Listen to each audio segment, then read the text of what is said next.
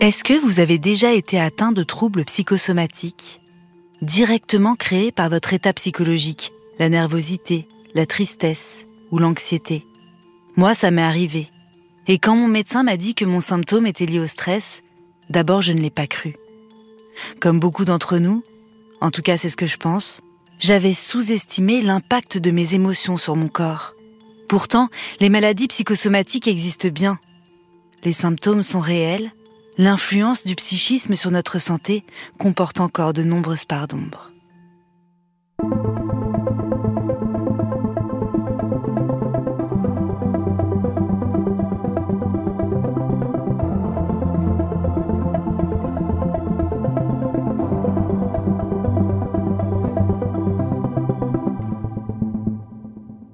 Je suis Éléonore Merlin, journaliste à RTL, et vous écoutez Symptômes. Dans ce podcast, des médecins me racontent le cas le plus marquant de leur carrière, un patient aux symptômes mystérieux, parfois jamais vu ailleurs, et pour lequel ils ont mené l'enquête. Dans cet épisode, Alice, jeune étudiante en médecine, nous raconte son premier stage et l'expérience qu'il a probablement marqué à vie avec la prise en charge d'une femme âgée d'une cinquantaine d'années.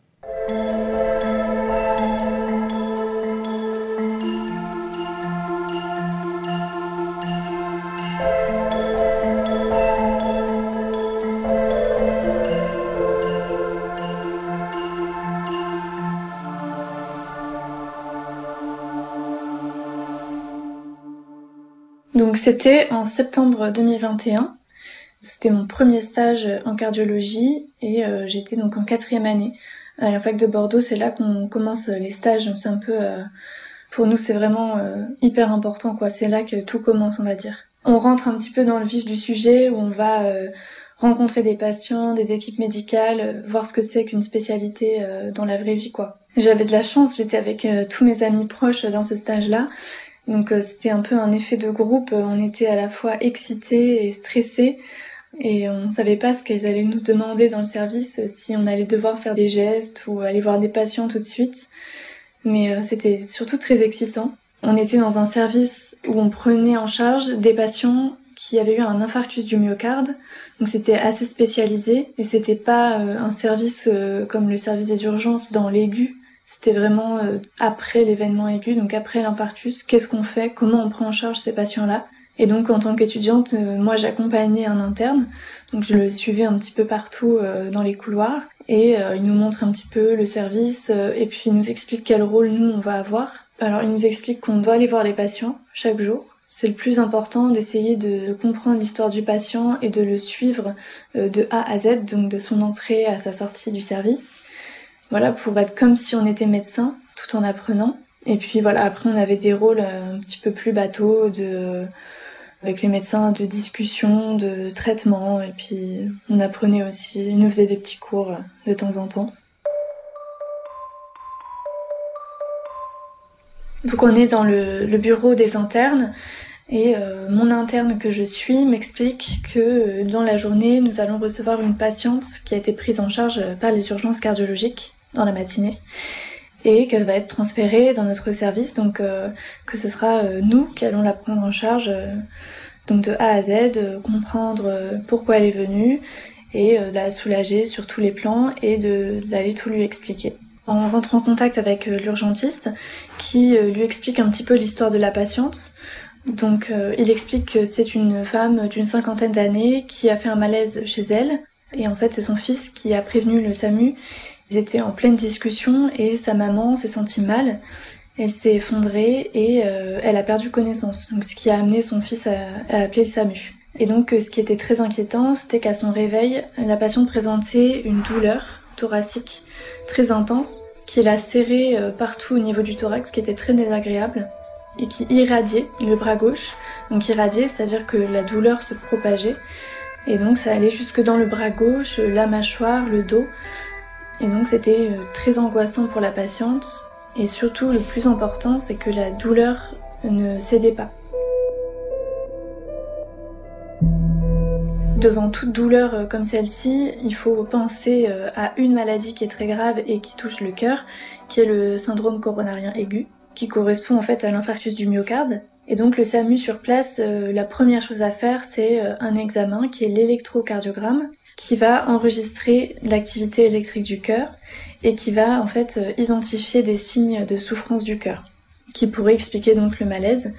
en fait, le cœur est un muscle qui sera vascularisé par des artères, qui sont les artères coronaires, et leur particularité, c'est que euh, elles vont amener tout le sang, tout l'oxygène nécessaire au bon fonctionnement du cœur. Et euh, l'infarctus du myocarde, en fait, correspond à euh, une artère qui va se boucher et donc qui va empêcher l'accès au sang jusqu'au jusqu'au muscle. Et donc le tissu cardiaque risque de se nécroser, de mourir, ce qui entraîne donc cette souffrance cardiaque. Il faut agir vite parce qu'il y a des complications qui peuvent euh, se produire euh, très rapidement. Donc euh, son fils, disons, a bien fait d'appeler le SAMU puisque c'était vraiment grave. Et l'examen, l'électrocardiogramme montre en effet des signes de souffrance qui sont assez spécifiques, caractéristiques de l'infarctus du myocarde. C'est pas atypique, mais c'est clairement urgent, il faut agir très très vite. Parce que comme c'est un muscle, si jamais au bout de déjà de quelques heures, euh, on risque en fait de ne plus retrouver l'activité cardiaque normale. Donc il faut agir vite.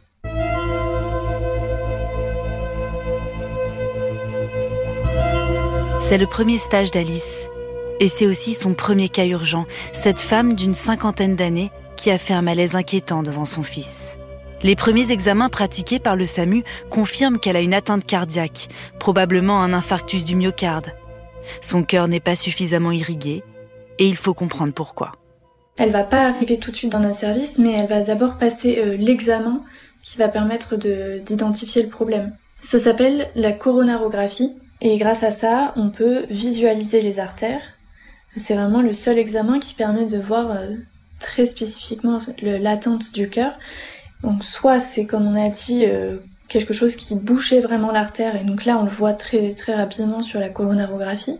Ça peut aussi être des artères qui sont on dit sténosées, c'est-à-dire que leur calibre il va être un petit peu diminué, voire beaucoup.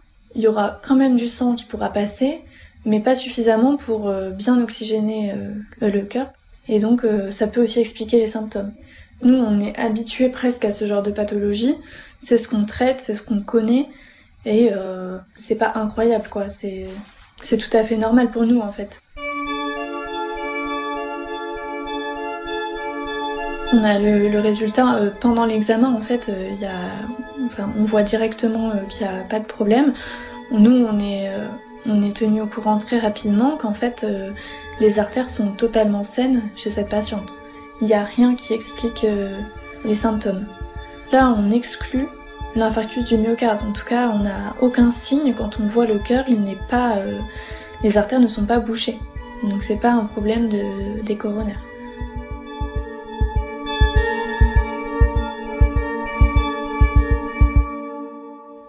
On est surpris, tout le monde est un petit peu tendu.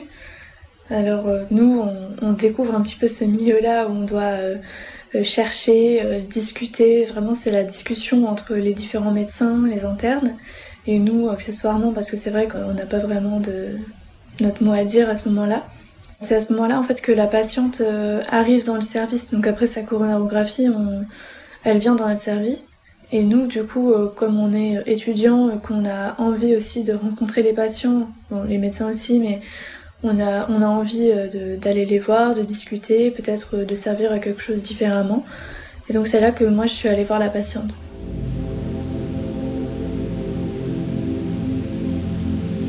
Dans le service, personne ne s'attendait à ce résultat. Le diagnostic s'annonçait pourtant simple. Mais l'état des artères coronaires de la patiente ne correspond pas à un infarctus du myocarde.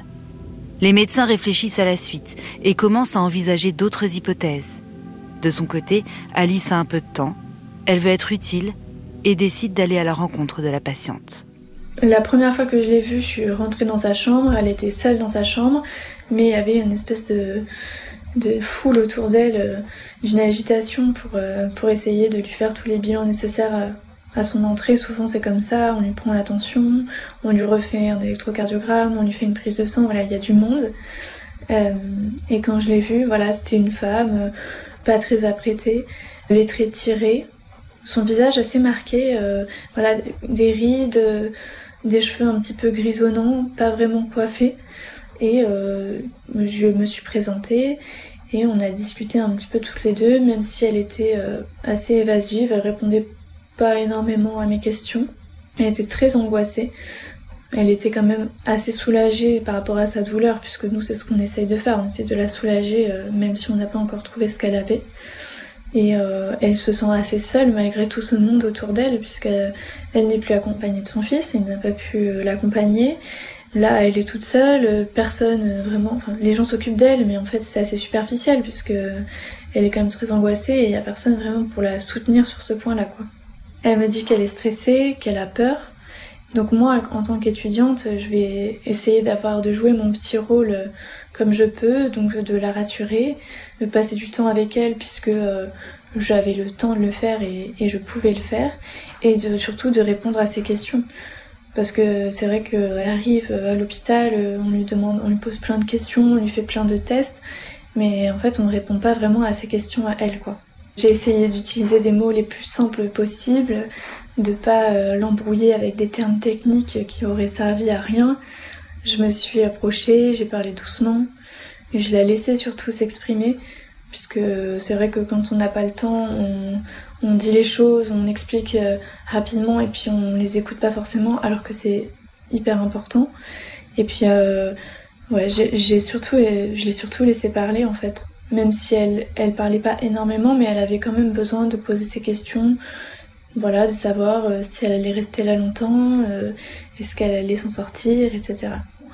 On n'a pas forcément les réponses à tout, et euh, nous-mêmes parfois on sait pas, et c'est normal, mais quand on voit bien que quelqu'un est en détresse, on aimerait pouvoir lui répondre et lui dire que tout va bien se passer, etc. Mais c'est pas forcément toujours le cas. C'est très difficile parce que on n'est pas habitué c'est un travail en fait. Nous, on ne sait pas faire. Moi, je savais pas faire. On ne sait pas si on doit ajouter du contact à nos paroles, si on doit s'asseoir sur leur lit pour discuter, si on doit rester éloigné. En fait, ce sont des détails, mais c'est très important. Et moi, je me suis posé beaucoup de questions sur comment approcher cette patiente pour la rassurer et euh, pour l'accompagner dans cette épreuve.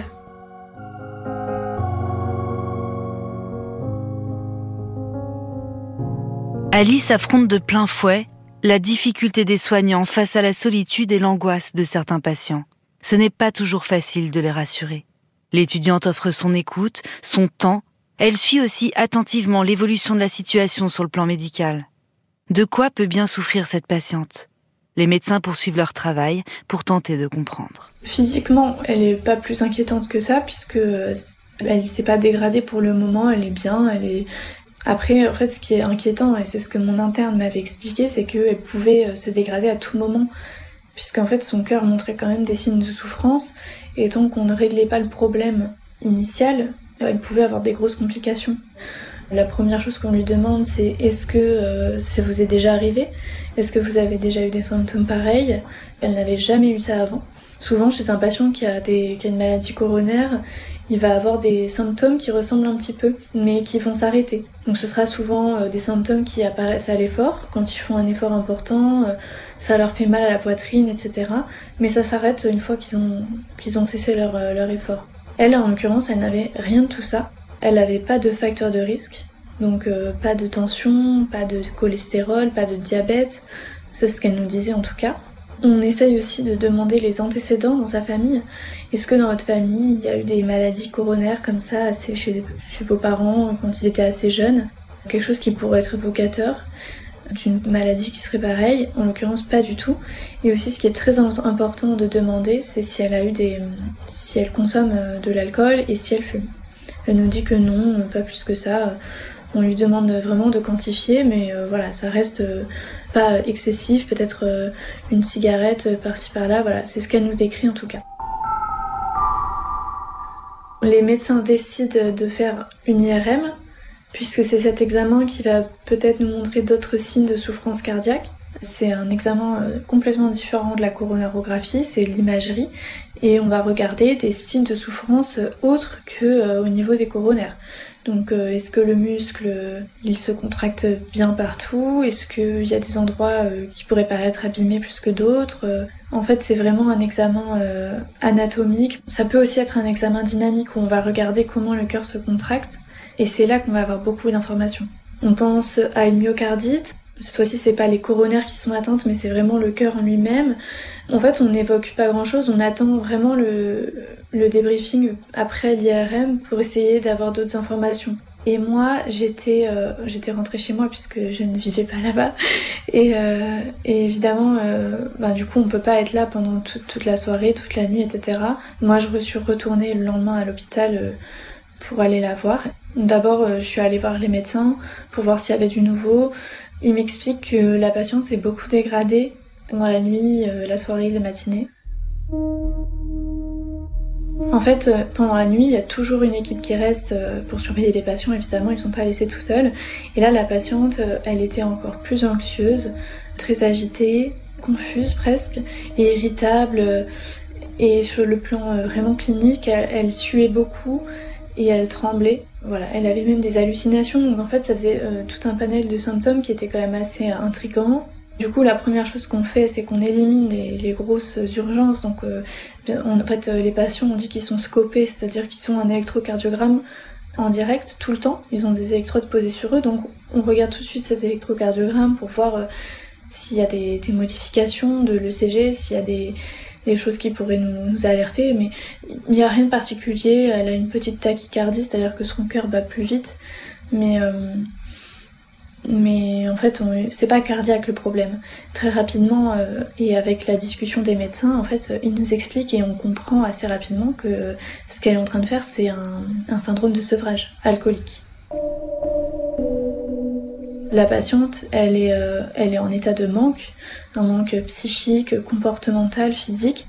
En fait, ça faisait quoi, quelques heures, 24 heures peut-être qu'elle était euh, sans alcool. Et donc, euh, ça s'est très, très rapidement ressenti chez cette patiente. Dans un syndrome de sevrage euh, suivi, chez des patients qu'on connaît euh, qui sont alcooliques, euh, voilà, on peut les aider euh, avant que ça n'arrive. En l'occurrence, là, on n'était pas du tout au courant qu'elle était alcoolique, cette patiente. Au début, on est vraiment dans une prise en charge euh, symptomatique. On va pas forcément pousser euh, nos questions dans ce sens-là, puisqu'on comprend nous-mêmes, donc on va pas la, culpabiliser ou quoi. Elle le dit assez, facilement puisqu'elle en a besoin en fait, donc elle, le dit. La prise en charge, c'est vraiment la surveillance. On va vérifier que euh, se mettent pas en danger, et puis euh, c'est l'hydratation et euh, donc les benzodiazépines, donc qui sont des psychotropes en fait, ce sont des anxiolytiques. Elle va être comment dire, elle va être soulagée sur le plan physique et, et psychique quoi.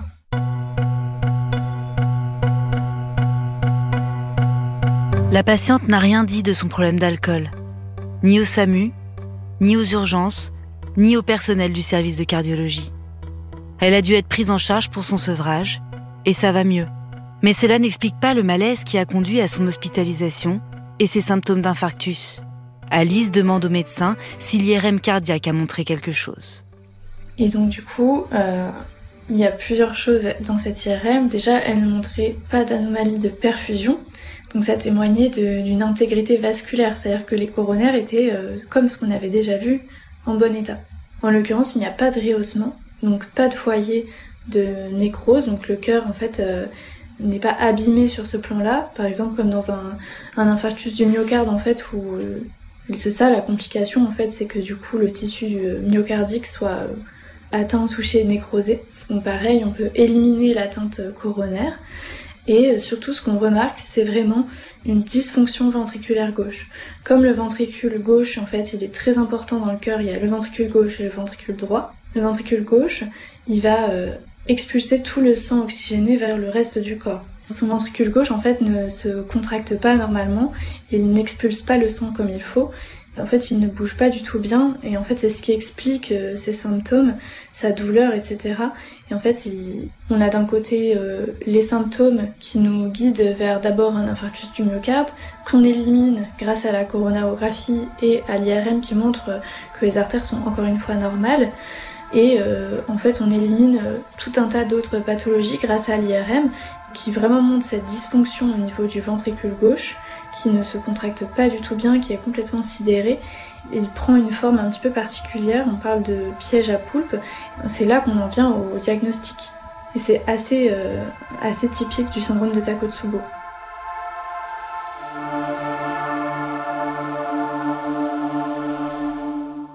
Le syndrome de Takotsubo, c'est ça dont cette patiente souffre. On le reconnaît grâce à cette déformation du ventricule gauche du cœur qui gêne son irrigation. Ce sont aussi les mêmes symptômes que pour un infarctus du myocarde, avec pourtant aucun problème aux artères coronaires. Cette maladie est aussi appelée syndrome du cœur brisé, car elle est liée à des traumatismes psychologiques. Lors de son hospitalisation, cette femme n'avait pas parlé de son problème d'alcool. Elle a peut-être aussi fait l'ellipse d'un autre événement, un autre choc récent dans sa vie. L'objectif n'était pas euh, dès le départ de lui annoncer le diagnostic, mais plutôt de lui poser ouais, plus de questions et de comprendre euh, s'il y avait eu éventuellement un, un élément déclenchant. Parce qu'en fait, dans le syndrome de Takotsubo, on remarque que souvent, il y a des éléments déclenchants. Ça peut être physique ou psychique. Et c'est là qu'on a, on a discuté avec la patiente et elle s'est beaucoup confiée. Pas énormément dans les détails, mais elle nous a expliqué en fait que euh, déjà elle avait perdu son travail.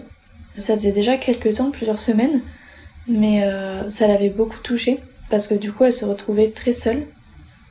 C'était une femme qui vivait seule chez elle donc déjà, en fait, elle, avait un petit peu sombré en plus euh, dans l'alcoolisme, même si c'était, ça faisait déjà depuis longtemps en fait qu'elle avait ces soucis-là. Mais le fait de perdre son travail n'avait pas du tout aidé. Donc elle, elle, rentre pas non plus énormément dans les détails à ce moment-là parce qu'il y a du monde et euh, elle est assez euh, intimidée. Et donc elle nous explique qu'au moment de la discussion avec son fils, il lui apprenait qu'il allait déménager, qu'il ne serait plus à Bordeaux avec elle. Au départ, euh, elle, nous, explique simplement voilà, que son fils allait partir, etc. Et c'est moi, en revenant plus tard discuter avec elle, qu'elle m'a plus expliqué dans les détails que voilà, en fait, elle, elle avait son problème d'alcoolisme depuis quelque temps.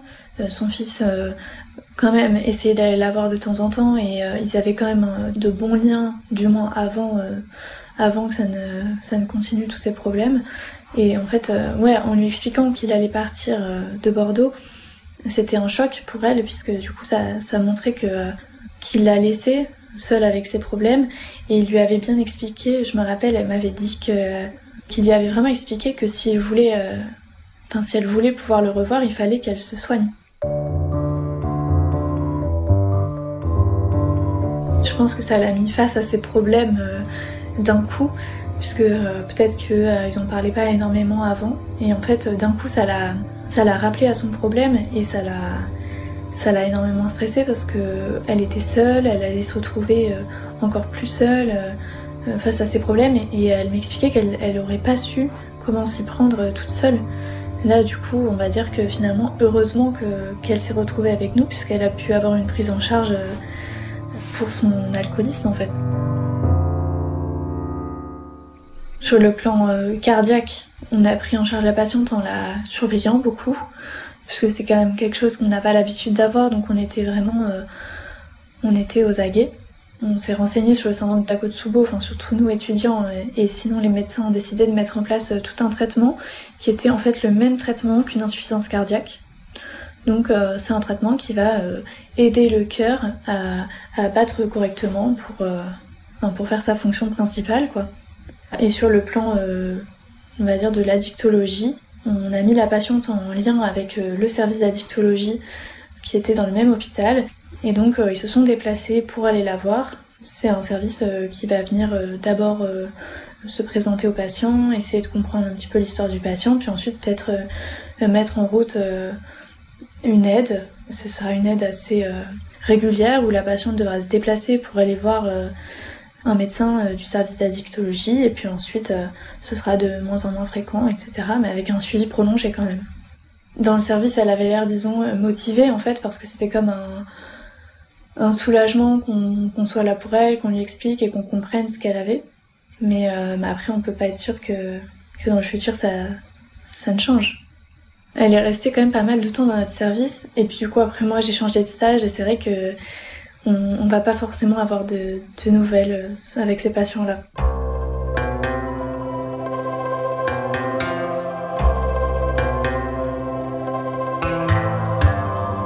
C'est vrai que quand on est étudiant, on, surtout à partir de la quatrième année, on se plonge dans les bouquins, on est sans arrêt en train de travailler, on lit des choses, on se dit mais on va jamais trouver ça en vrai. Et là, le fait, c'est vrai, de voir ça, c'était impressionnant quoi. Surtout au tout début, euh, voilà, on s'imagine pas des choses pareilles. Donc il y avait déjà ce côté-là assez intrigant et puis cette recherche diagnostique et puis tout ça c'était quand même assez improbable. Mais aussi cette patiente, quoi, son histoire, c'était, enfin le syndrome du cœur brisé, on s'imagine ça dans les films ou quoi, mais c'est vraiment arrivé et en l'occurrence elle avait vraiment son cœur, euh, enfin elle était brisée en fait de l'intérieur. Et puis elle, s'est beaucoup, euh, beaucoup confiée, pas forcément à toute l'équipe médicale, c'est vrai que quand il y a du monde les patients sont assez réservés, euh, ils oublient parfois même de dire des choses hyper importantes. Et elle c'était son cas, elle, se sentait un petit peu, elle était elle n'était pas forcément très à l'aise avec toute cette équipe-là, ce que je peux complètement comprendre. Mais le fait de, vraiment aller la voir, de discuter, de prendre le temps. Nous, on est étudiants, enfin moi je, pense que euh, quand on sera médecin, souvent dans les services hospitaliers, il y a, une espèce de, enfin tout va très vite, il faut, euh, faut s'occuper de son service. Alors nous, en tant qu'étudiants, on peut prendre le temps d'aller voir les patients, de les rassurer, de les écouter. J'ai remarqué depuis, euh, depuis que je commence à faire des stages, etc., que euh, j'adore le contact avec les patients. C'est hyper important de les écouter, d'écouter leurs mots, de les comprendre, même si euh, on peut pas forcément toujours se mettre à leur place. Mais ouais, vraiment essayer de les écouter et de prendre le temps de comprendre ce qui leur arrive et de... de... Je pense que vraiment les, les écouter, c'est... Et puis aussi leur expliquer avec des mots simples. Parce que ils comprennent pas forcément toujours ce qui leur arrive et c'est hyper important de, de vraiment bien leur expliquer et souvent ça les soulage beaucoup aussi.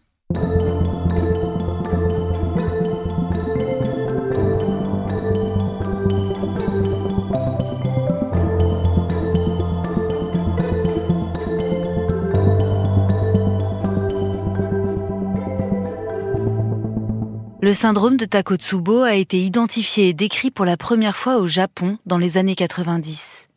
Il touche une personne sur 36 000 environ en France, et particulièrement les femmes de plus de 50 ans. Il n'est pas bénin, car il y a des risques de mortalité pendant la phase aiguë, qui dure en général deux semaines. Ensuite, le patient doit suivre un traitement pour éviter les récidives.